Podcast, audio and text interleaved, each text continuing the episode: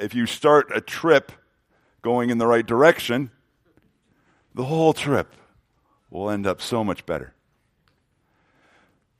Personal experience here. Yesterday, Cornerstone, the uh, youth ministry department, went down to Great America. Not Great America, that's in Chicago.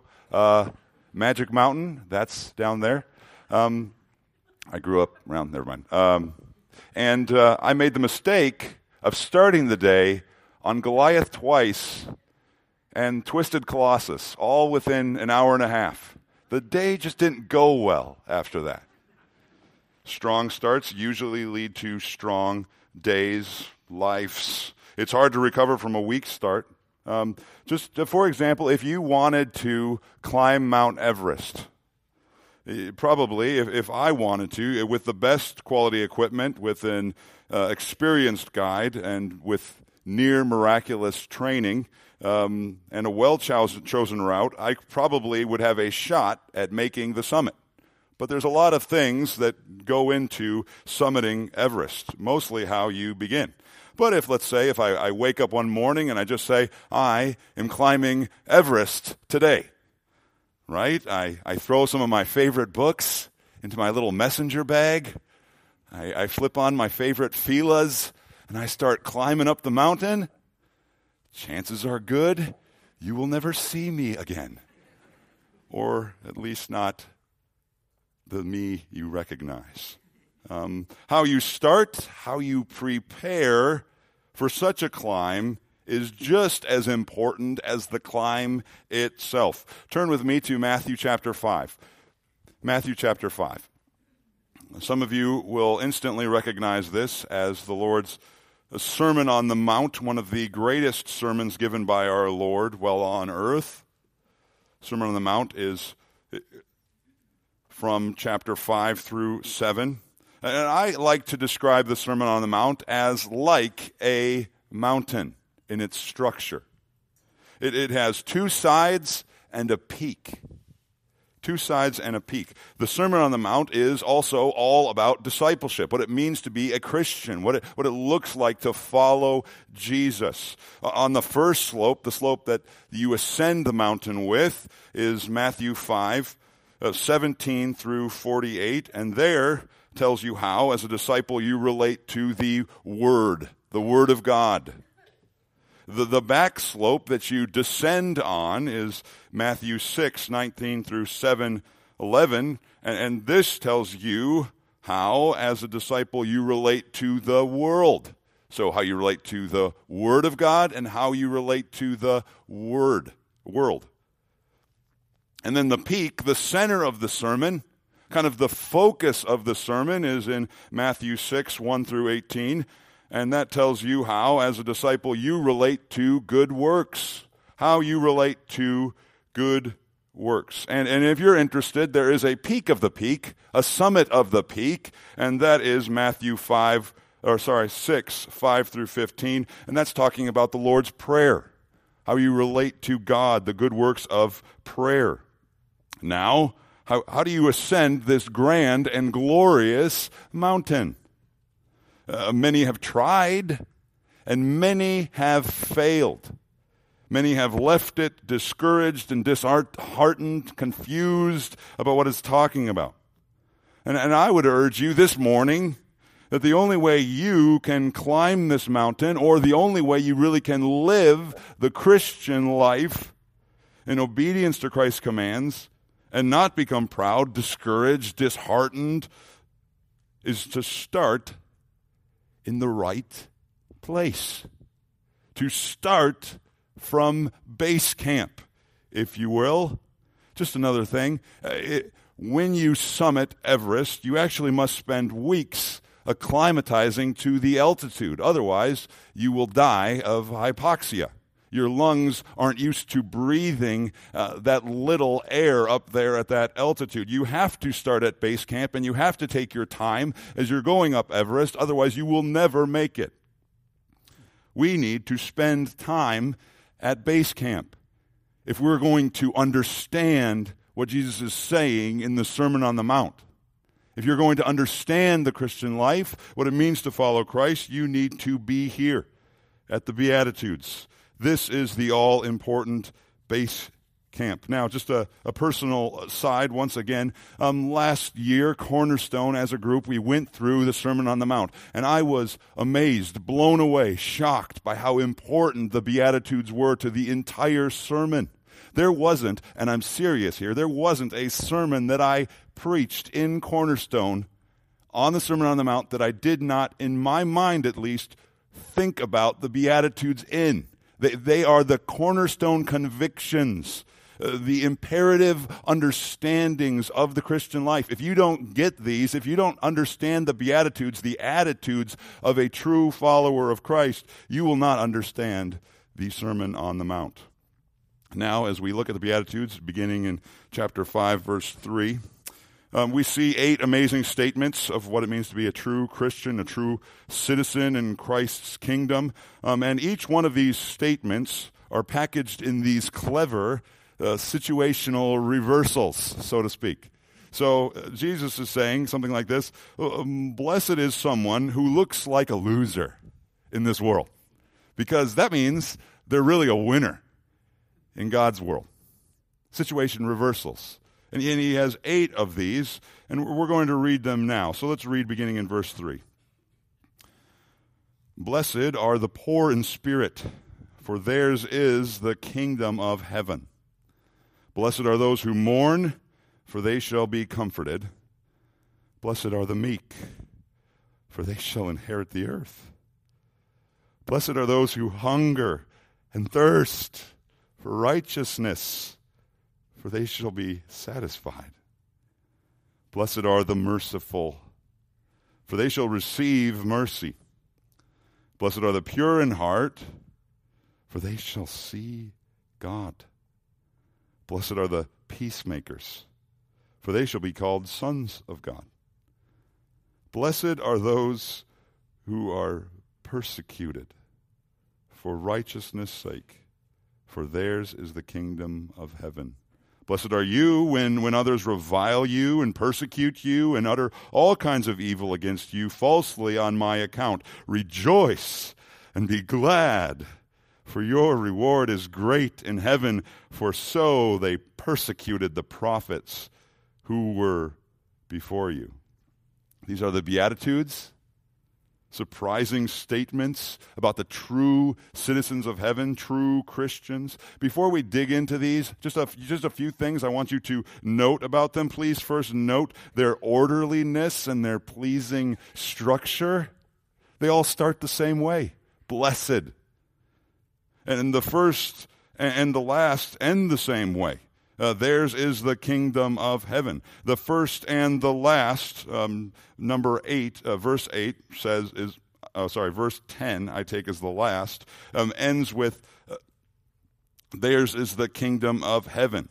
The first and the last also have present tense verbs. You see that at the end. Theirs is the kingdom of heaven. And then down there in verse 10, theirs is the kingdom of heaven. Well, all the in between um, Beatitudes have future tense verbs. They shall be comforted. They shall inherit the earth. Um, they shall be sons of God. I want you to also notice their beauty, uh, their, bu- their beauty and their unity, or beauty. Uh, they all they all bind they all bind and balance each other out. You, you can't pick and choose the kind of beatitudes you want to apply in your life. You can't say, I'm not a peacemaker, but I hunger and thirst for righteousness. You can't say that. They balance each other out. And, and we see this kind of in how they're bracketed. They're both bracketed with the same kind of beginning and ending. Um, theirs is the kingdom of heaven. Theirs is the kingdom of heaven in verse 10. They're all meant to be seen as one. They're all meant to be interpreted through each other and together. And for this reason, I think it's very important that we study them all together. We, we need to stick close to them to, to help us explain, limit, and define. Uh, frequently throughout this sermon, I'm going to tell you look, look to the other side of the Beatitudes. And this is just my little way of reminding you please interpret these as a whole. All of them paint this authentic and rich portrait of what it means to be a true disciple. And there's one last thing I want you to note before we can get into it their surprise. They declare blessed over the kinds of people in this world that probably people would think are cursed. Blessed are you if you're persecuted. Blessed are you if you're hungry.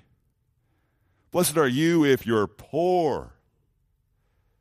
They're surprising. As a matter of fact, this word, if you study this word blessed, is very interesting. It has the sense of congratulations. And even those who are around you should envy your position. Uh, the word also has this idea of, of happiness, this element of happiness. Happy are you, which sounds weird when you read, Happy are the sad. It's an oxymoron. Jumbo shrimp. But, but this is the very thing Jesus actually commands. Maybe you saw it later down in the Beatitudes. Uh, verse 11, when he talks about persecution on his account, he says in verse 12, Rejoice and be glad. Happy are you, rejoice. Now, I just need to say this is a happy situation, not a happy feeling. This blessed life is a rooted life. This blessed life is rooted in the objective future promises of an unchanging and faithful God. That's why this life is blessed. Not because you feel blessed necessarily, but because God is the one who is granting you salvation. And if these things, if these Beatitudes are true of you, you can say over yourself, Blessed am I, because God says so as well. So, who are the blessed? Why is their status so shocking? Let's look at our first surprising reversal. Uh, first thing first, happy are you if you have nothing to offer. Happy are you if you have nothing to offer. Uh, verse 3 says this Blessed are the poor in spirit for theirs is the kingdom of heaven. Now, the poor, just like probably the poor are today, Jesus is speaking to those with nothing, no land, little to no money or possessions. They're dependent on other people to, to get by. But notice what Jesus is saying Blessed are those who are poor in relation to someone specific not just those around them. Blessed are those who are poor in relationship to God, poor in spirit. They know they have nothing to offer to God spiritually. Uh, one translation, the NLT, translates it like this Blessed are those who know they need God. Blessed are you if you know you have nothing to offer God. No spiritual resources, no power on your own, nothing beautiful or attractive to commend you before God, both now, today, and in the future when you stand before Him. Blessed are you if you know this. By the way, this is the first piece of good news that we hear in the gospel. If you are a Christian today, this is the first piece of good news, good news that you have received. That there is this thing called human impossibility. You cannot please God. That is the first good thing to hear from God. You know there is nothing you can do to get to God on your own. For example, Psalm 49 Verse 7 says this Truly, no man can ransom another or give to God the price of his life, for the ransom of their life is costly and can never suffice. That, that he should live on forever and never see the pit. No man can pay God back. No man can, can get, get this burden off of their back. Are you someone this morning who is working really hard to try to bribe your way into God and His grace? If you are, you may not look it, but you are probably miserable inside because the more debt you pay, the more debt you discover. unless you listen to this first piece of good news that the gospel tells you that I have nothing to offer to God spiritually. Listen, listen to the good news as told to us in Ephesians 2.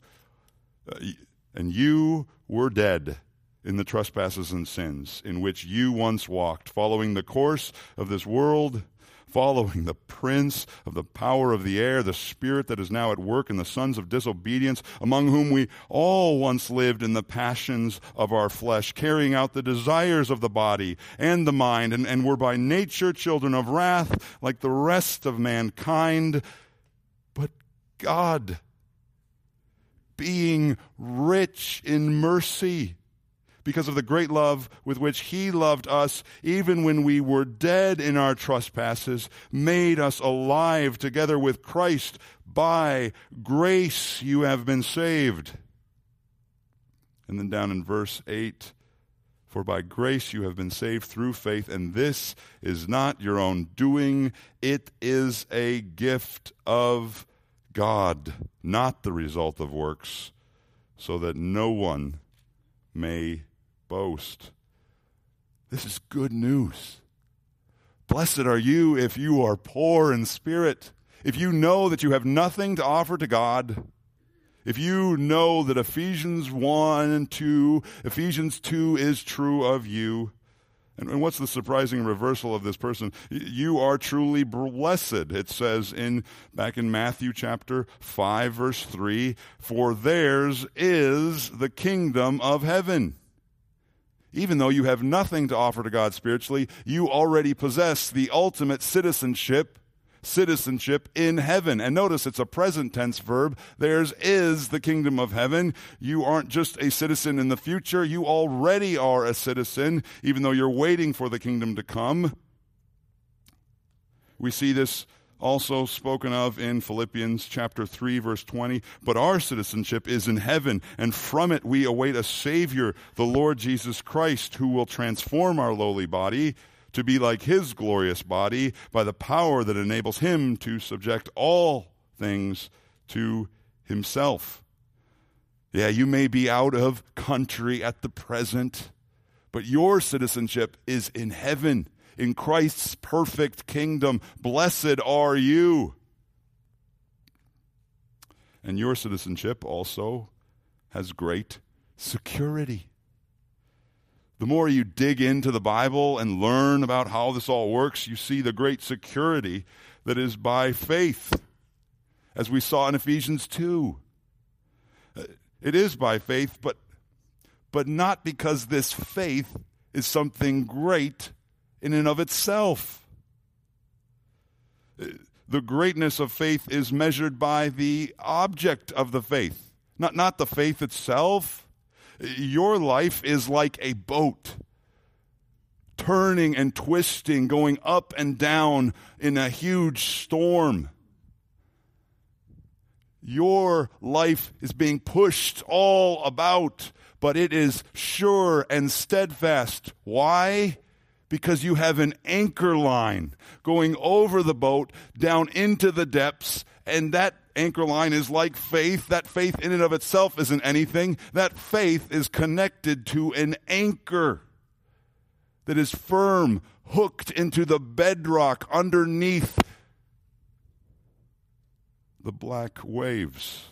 And that sure and steady anchor, as we sang, is Christ. Blessed are you if you are poor in spirit, because you are hanging on to Christ with everything you have because he is everything to you. But let's be careful here. What does poor in spirit not mean? Not just because you have nothing to offer before God does not mean you have nothing to offer at all. Once again, let's interpret the Beatitudes by the Beatitudes. It doesn't mean you have no noticeable Christ likeness, no righteousness, or, or, or any appearance of righteous life before others. Look at the rest of the Beatitudes. In verse 10, we see these people who are blessed are persecuted because they're too righteous before other people. Blessed are the poor in spirit. Happy are you if you know you have nothing to offer. Let's look at our next quick, surprising reversal. Happy are you if you're sad. Verse 4 Happy are you if you're sad. Blessed are those who mourn, for they shall be comforted. What happens when you're truly aware of your spiritual condition before God? Well, you are most saddened by your condition before God. If God has truly moved in your heart, you are sorry about sin. Sin in the world, but most definitely about sin in you. First John 1 5 tells us that God is light and in him is no darkness at all. And that's saying, hey, if you are close to God, if you claim to have fellowship with God, that means God's light is exposing sin all over and you see it daily. That's why you need to pray for cleansing all the time. Yes, Christ has paid for all of my sins, but I need to keep going back to him to help me grow and cleanse me from my sins. It's like when you enter a room that you thought was clean, all night you thought it was clean.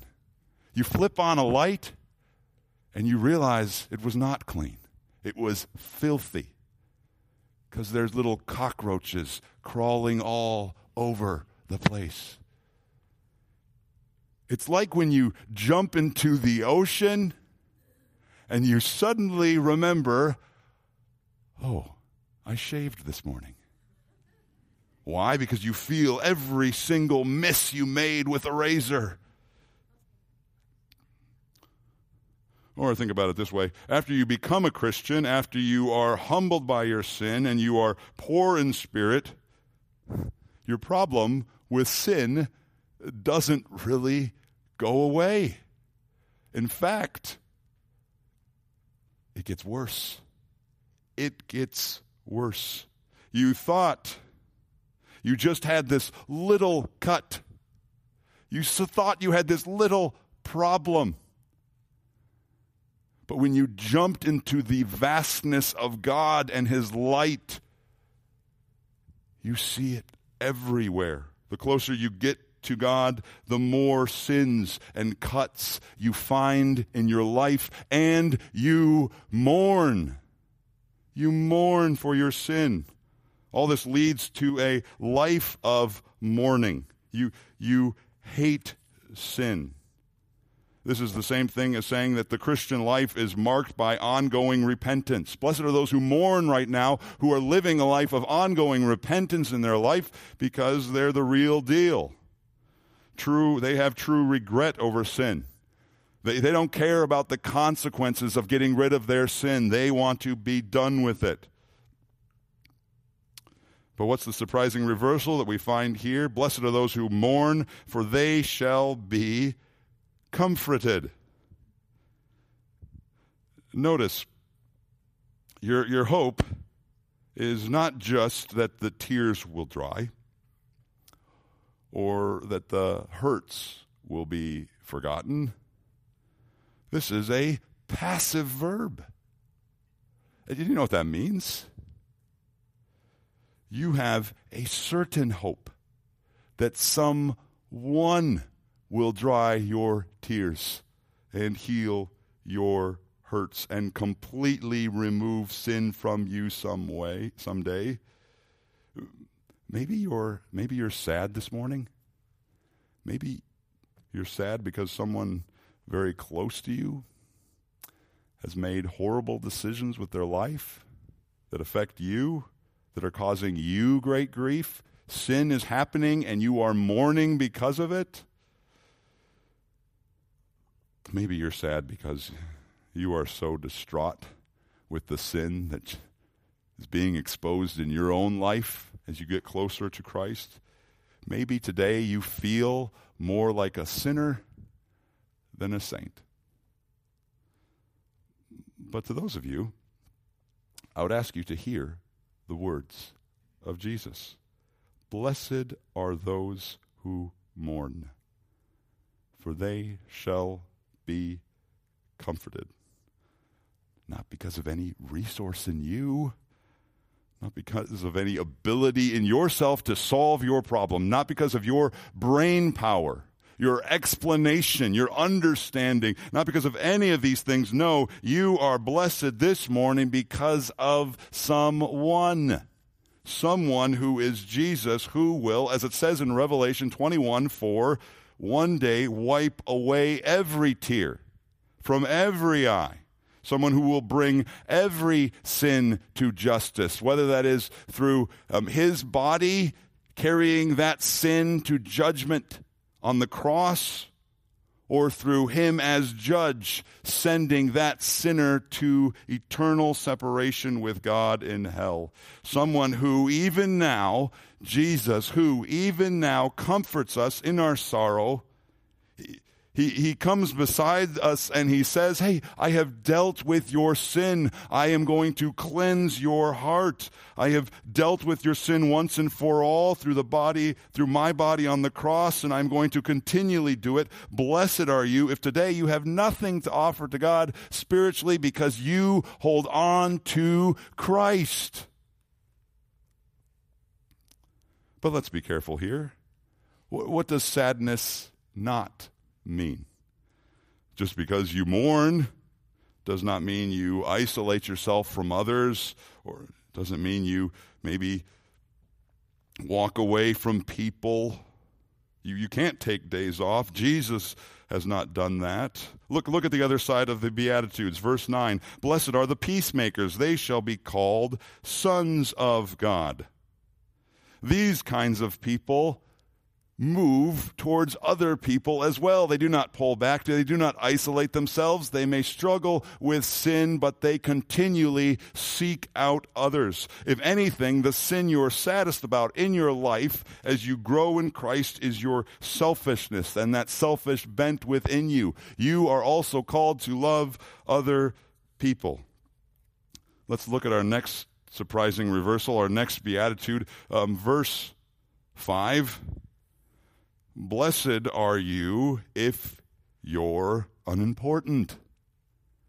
Verse 5 Blessed are the meek, they shall inherit the earth. You, you have probably heard that contemporary definition of meekness. Meekness means weakness, right? You're a meek man. I'm sorry for you. Yeah, that's someone who lacks assertiveness, who lacks wealth, who lacks prestige, who lacks um, possessions. It's basically someone who's a pushover and who's someone who gets walked on all the time. You're just that meek man. But biblically, someone who is meek is someone who is humble. To be meek means you do not buzz about like a busy little bee with self importance. To be meek means you don't have to clear your name every time and in every case. To be meek is a very strange condition to be in. You can let others speak evil of you.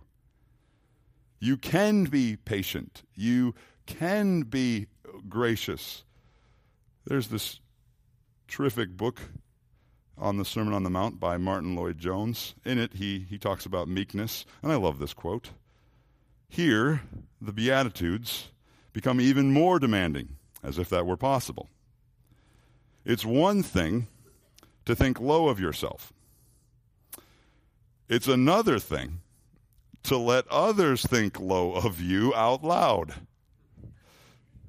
Yeah, that's true. I mean, we live in a in an age today where uh, self esteem is the most important thing you can have, right? You say, oh, he would be such a better individual if he just had higher self esteem. Oh, she would be such a greater contributor to society if, if she just was more sure of herself. Well, the Bible runs right against this, does it not? The Bible says you actually need no self esteem, not high self esteem or low self esteem. You need no self esteem to be a follower of Christ. You need to be unimportant. You need to be meek. How can you do that? How can you be meek? Well, if you are poor in spirit, you know how very little you are truly in God's eyes. and yet God is gracious to you. What's the surprising reversal we see of the meek? Verse 5 Blessed are the meek, for they shall inherit the earth. Uh, you will be a person with eternal power and position. This is a theme we see throughout the Sermon on the Mount where Jesus says, There will be rewards for my disciples who are faithful. A matter of fact, in Matthew chapter 6, he talks about rewards, doing things, doing good works for God versus man. If you, if you do them for man, though, it says in verse 4, uh, uh, sorry, if you do things for God, in verse 4 it says, Your Father who sees in secret will reward you. And then in verse 8 we see, verse 6, sorry, verse 6 we see, And your Father who sees in secret will reward you. And in verse 18, we see that as well. And your Father who sees in secret will reward you. And a matter of fact, a little bit farther on in Matthew, we see the same idea of what these rewards look like. In Matthew chapter 19, beginning in 28, Jesus said to them, Truly I say to you, in the new world, when the Son of Man will sit on his glorious throne, you who have followed me will also sit on 12 thrones, judging the 12 tribes of Israel. He's talking about the disciples there and everyone who has left houses or brothers or sisters or fathers or mothers or children or lands for my name's sake will receive a hundredfold and will inherit eternal life. But many who are first will be last. Rewards. But let's, let's be careful here. Let's understand what, what does meekness not mean? Just because you are unimportant doesn't mean you are content with your moral failures and weaknesses in your life. Look, look at the other side of the Beatitudes. Verse 8 specifically. Uh, Blessed are the pure in heart, for they shall see God. Those who are meek also have a purity of heart. A purity of heart. You are not content with your moral weaknesses. You want to seek after God with your heart. But let's look at our next surprising reversal. Uh, Blessed are you if you are hungry. Verse 6 uh, Blessed are those who hunger and thirst for righteousness, for they shall be satisfied. Now, this is a concept I do not need to explain to you. You understand what happens in your body when you become hungry that food, that desire for food, starts to cloud out all other desires. You thought you wanted to read a book. You thought you wanted to watch this movie. You thought you wanted to do your homework. You, you thought you wanted to clean something. You thought you wanted to go for this drive. You thought you wanted to listen to this sermon. Then you become hungry and you lose focus. And hunger usurps all other focuses of things you should or want to do. And, and, and, the argument essentially of the Beatitudes is like this What happens when you have nothing to offer to God spiritually? You mourn, right? And what happens when you're truly mourning over your sin? You also earnestly are seeking after righteousness. Now, please don't understand or misunderstand Jesus here. Jesus isn't speaking out of two sides of his mouth. Jesus just explained that poor in spirit is the attitude by which you stand before God and you have a right relationship before God. Um, Jesus is saying if you do not stand before God in a right relationship, you will not have an ability to do any good works. Um, but if you stand before God in a right relationship, you will automatically result in good works flowing from you, kind of like the difference between a root and the fruit. If you are if you are poor in spirit, if you have a root in God, it will result in fruit. Hungering and thirsting for righteousness. Matter of fact, this, this this idea of righteousness here in the Sermon on the Mount isn't really referring to a right standing before God at all, but right behavior before God. Because you have faith in God, um, good works result from that faith. Just as James 1 22 talks about works that authenticate real faith. Matter of fact, uh, Matthew uses the same word, righteousness, to describe Joseph in 1 verse 19 as a just man. If you have a right relationship with God, it results in right behavior before Him as well. And we see this talked about in Titus 2:11 for the grace of God has appeared bringing salvation to all people training us to renounce ungodliness and worldly passions and to live self-controlled upright and godly lives in the present age, waiting for our blessed hope, the appearing of the glory of our great God and Savior, Jesus Christ, who gave himself for us to redeem us from all lawlessness and to purify for himself a people for his own possession who are, mark it, zealous for good works. This is what Jesus is talking about here as well. Blessed are those who are manifesting the fruit of their faith. Blessed are those who are zealous for good works. Why? What, what's the reversal? They shall be satisfied. They will, they will get what they are after and longing for and hungering after. Spiritually speaking, Jesus is saying, hey, you will get what you are after. You uh, will get what you want. In this world, what you want will result in what you get in eternal life. The people, the people who love God truly are after Him, hungering for Him, hungering and thirsting to be like Him. But let's be careful here. What does hungering not mean? Just because you're hungering and thirsting for righteousness does not mean you walk all over people and think you're better than them. Look at the other side of the Beatitudes. You are also, in verse 7, it says, merciful and kind. Why? Because God has been merciful and kind to you.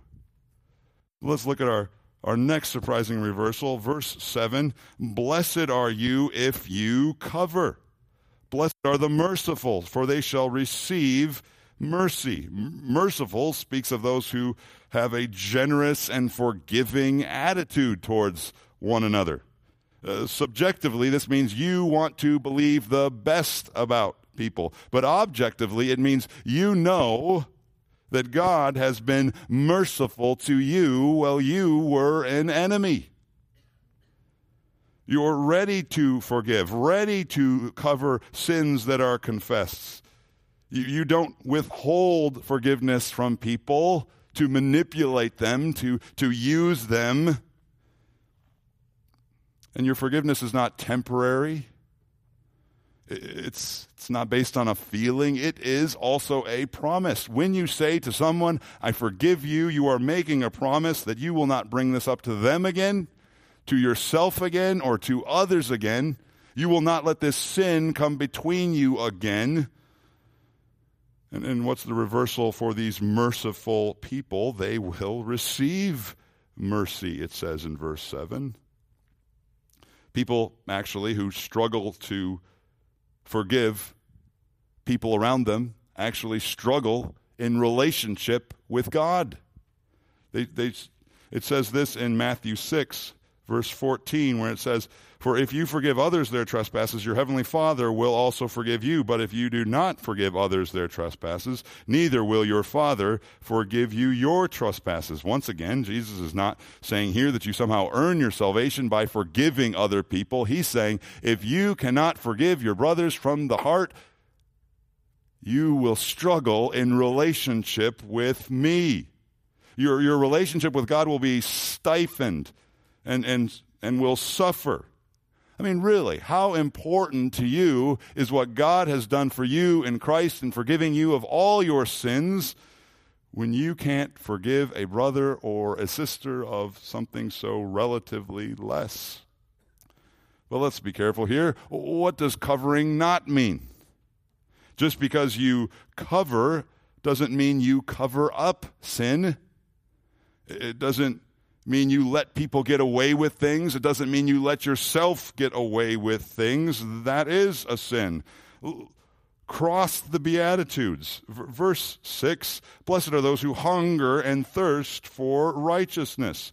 You are still zealous for righteousness and holiness. Even though you are merciful, even though you do it with tears and with kindness, you are still zealous. Well, let's look at our next surprising reversal. We see in verse 8 Blessed are you if you are inside out. I'll explain that to you, but let's read the verse. Verse 8 Blessed are the pure in heart, for they shall see God. Now, once again, purity, contrary to the, to the popular definition, cleanliness is not always next to godliness. You can look great on the outside. You can have a smile every day. You can carry the biggest Bible you can find and have an impure heart. In Jesus' day, this is what the religious elite were like. They were very clean on the outside. They, they didn't touch certain things. They didn't hang out with certain people. They didn't go with certain people. They didn't associate with sinners. But yet Jesus called all of them hypocrites. Six times, in fact, in Matthew 23. But we also need to be careful here about what being a hypocrite actually means. Uh, in, in our day, we think of someone who is a hypocrite who does one thing and says another, or preaches but doesn't do what he says himself. But, but the Pharisees weren't hypocrites like that. Think about that. They did everything that they preached, right? Their problem was that their obedience wasn't deep enough they weren't actually obeying the word of God themselves. They were constructing their own orifice of what a, a, righteous life needs to look like. They were saying, This is what God says, I'll do that. But they ignored verses like Deuteronomy 6 5. You shall love the Lord your God with all your heart, soul, mind, and your neighbor as yourself. Uh, Jesus is saying here, hey, if you are going to follow me, you must follow me from the inside out. A godly obedience starts from the heart and always works its way out in your life, right? Uh, Jesus is saying here, if you follow me, you will hate impure thoughts and lustful daydreams. You're not just going to go after these outward things. You are for the heart. You hate what your heart does against God. You are concerned about those external things, yes, like stealing online music, wasting time at work, cheating on a test, but you are most concerned about what those things, what those external actions say about your heart. If your heart is defiled, it also sets a wall between you and God, and you're concerned about that. It says in Psalm 66 18, If I had cherished iniquity in my heart, the Lord would not have listened. And what's the reversal that we find for the pure of heart in verse 8? They shall see God.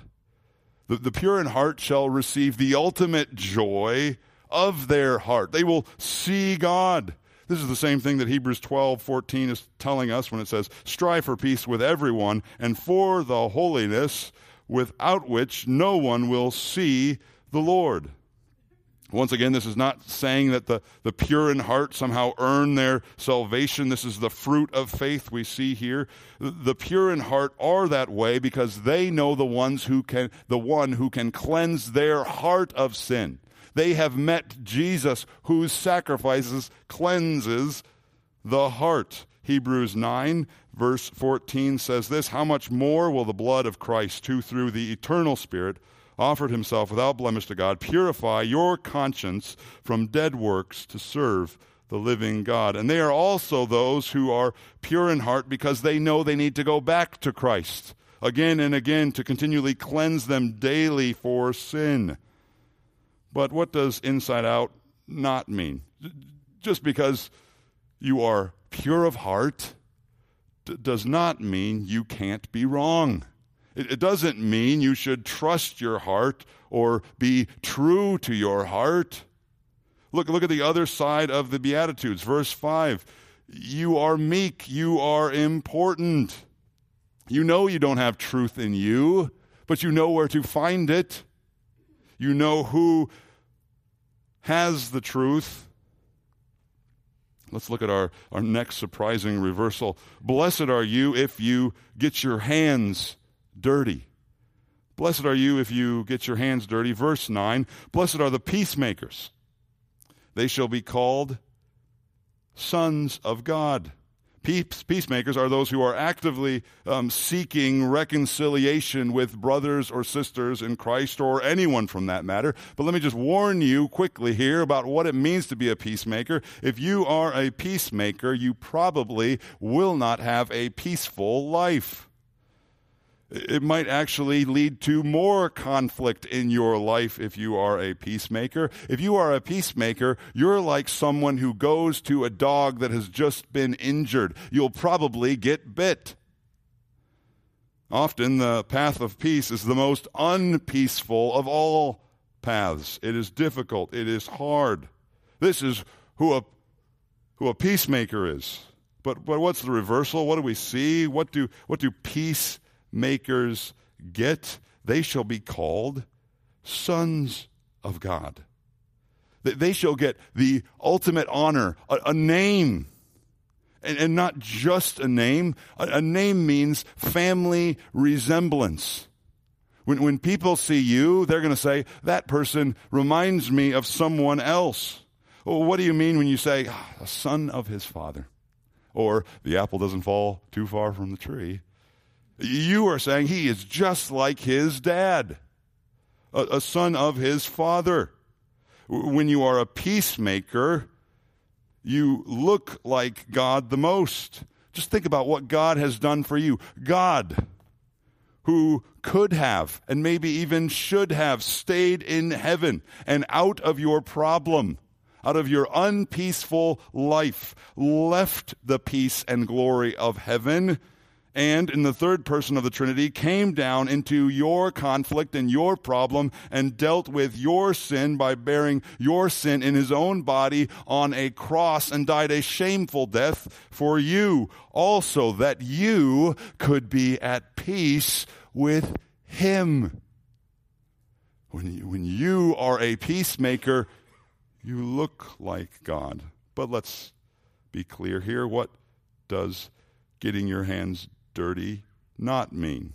Just because you get dirty and deal with problems doesn't mean you become mechanical in relationships, right? You are also, verse 4 tells us, someone who mourns. You, you mourn with those who mourn. That is how you are a peacemaker. So here we are. Here are the Beatitudes. Let's just review before we do our last one. Blessed or happy is your situation if you know you have nothing to offer to God spiritually. Blessed or happy are you if you're sad because of sin. Blessed are you if you consider yourself unimportant. Blessed are you if you have the right kind of hunger. Blessed are you if you're a coverer. Blessed are you if you live an inside uh, out life or a life from the heart. Blessed are you if you get your hands dirty. And finally, our last beatitude is this Blessed are you if you are hated. Blessed are you if you are hated. Now, let's be clear here. Why? Why are you hated? You aren't hated because you're a jerk. You aren't hated because you're mean or cruel or loud or defiant or proud or lazy or selfish. You're not hated for any of those reasons. Why does Jesus say you are hated? For righteousness sake. I mean, and, and look down in his transitional in verse 11 when he says, um, You'll be persecuted for all these reasons and, and Blessed are you for my account, and, and all of these things. He says, for my account. We, we get the idea for righteousness' sake or for my account kind of means, hey, if you are following Jesus, you're going to look like him. You're going to act like him. Blessed are you if you get persecuted for presenting my gospel clearly. blessed are you if you get persecuted for following me from your heart. Well, why are you hated? You're hated because people hate faithful followers of Jesus. If you're going to look like Jesus, you're going to be like light in people's eyes. And you're going to be like salt in, in the wound. Yeah, love stings. Truth, no matter how kindly it is presented, is bright. But let's be careful here. What does hated not mean? Just because you are hated by the world does not mean you think of yourself as better than them. Cross the Beatitudes. You know that if it wasn't for the grace of God in your life, you would hate Christ too. You are poor in spirit. So there you are. There's Jesus' definition, explanation of what a true citizen of his kingdom looks like. And right now, he is gathering citizens for that kingdom, even now. Are you one of those citizens? Do these descriptors describe you? This is where you must start.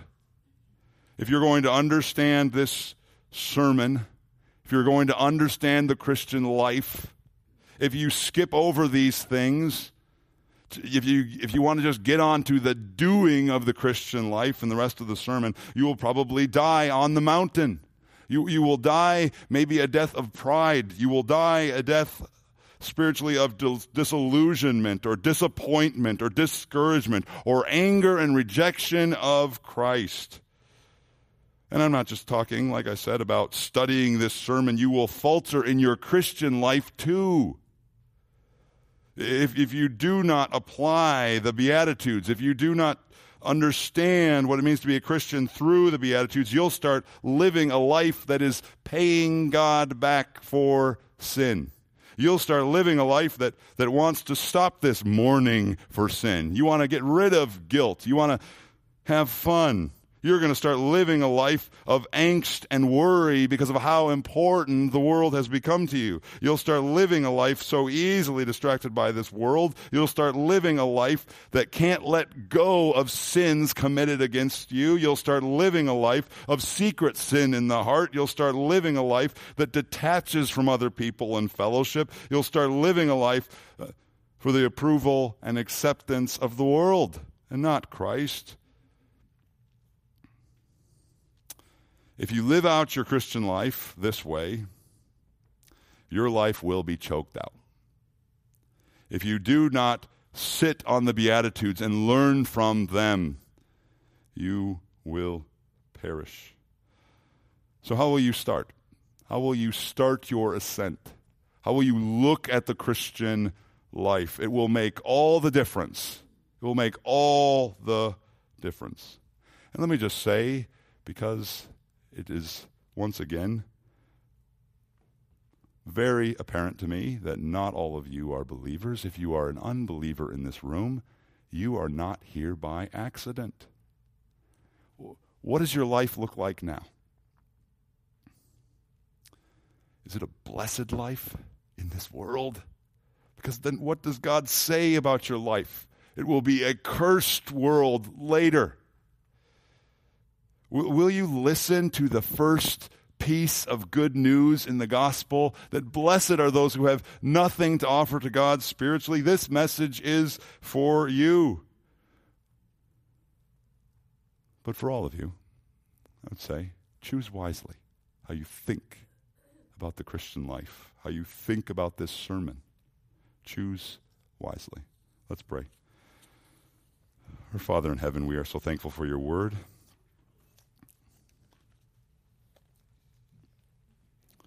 It speaks to us where we are. It helps us where we know we are weak, and if we are not stubborn and proud, we are helped by it, encouraged by it, strengthened by it, comforted by it. I pray this day that your word will sound forth in the hearts of your people, and I also pray that it would sound forth in the hearts of the people that do not know you. Oh, I pray that you would make those individuals long for you. Praise in your name. Amen.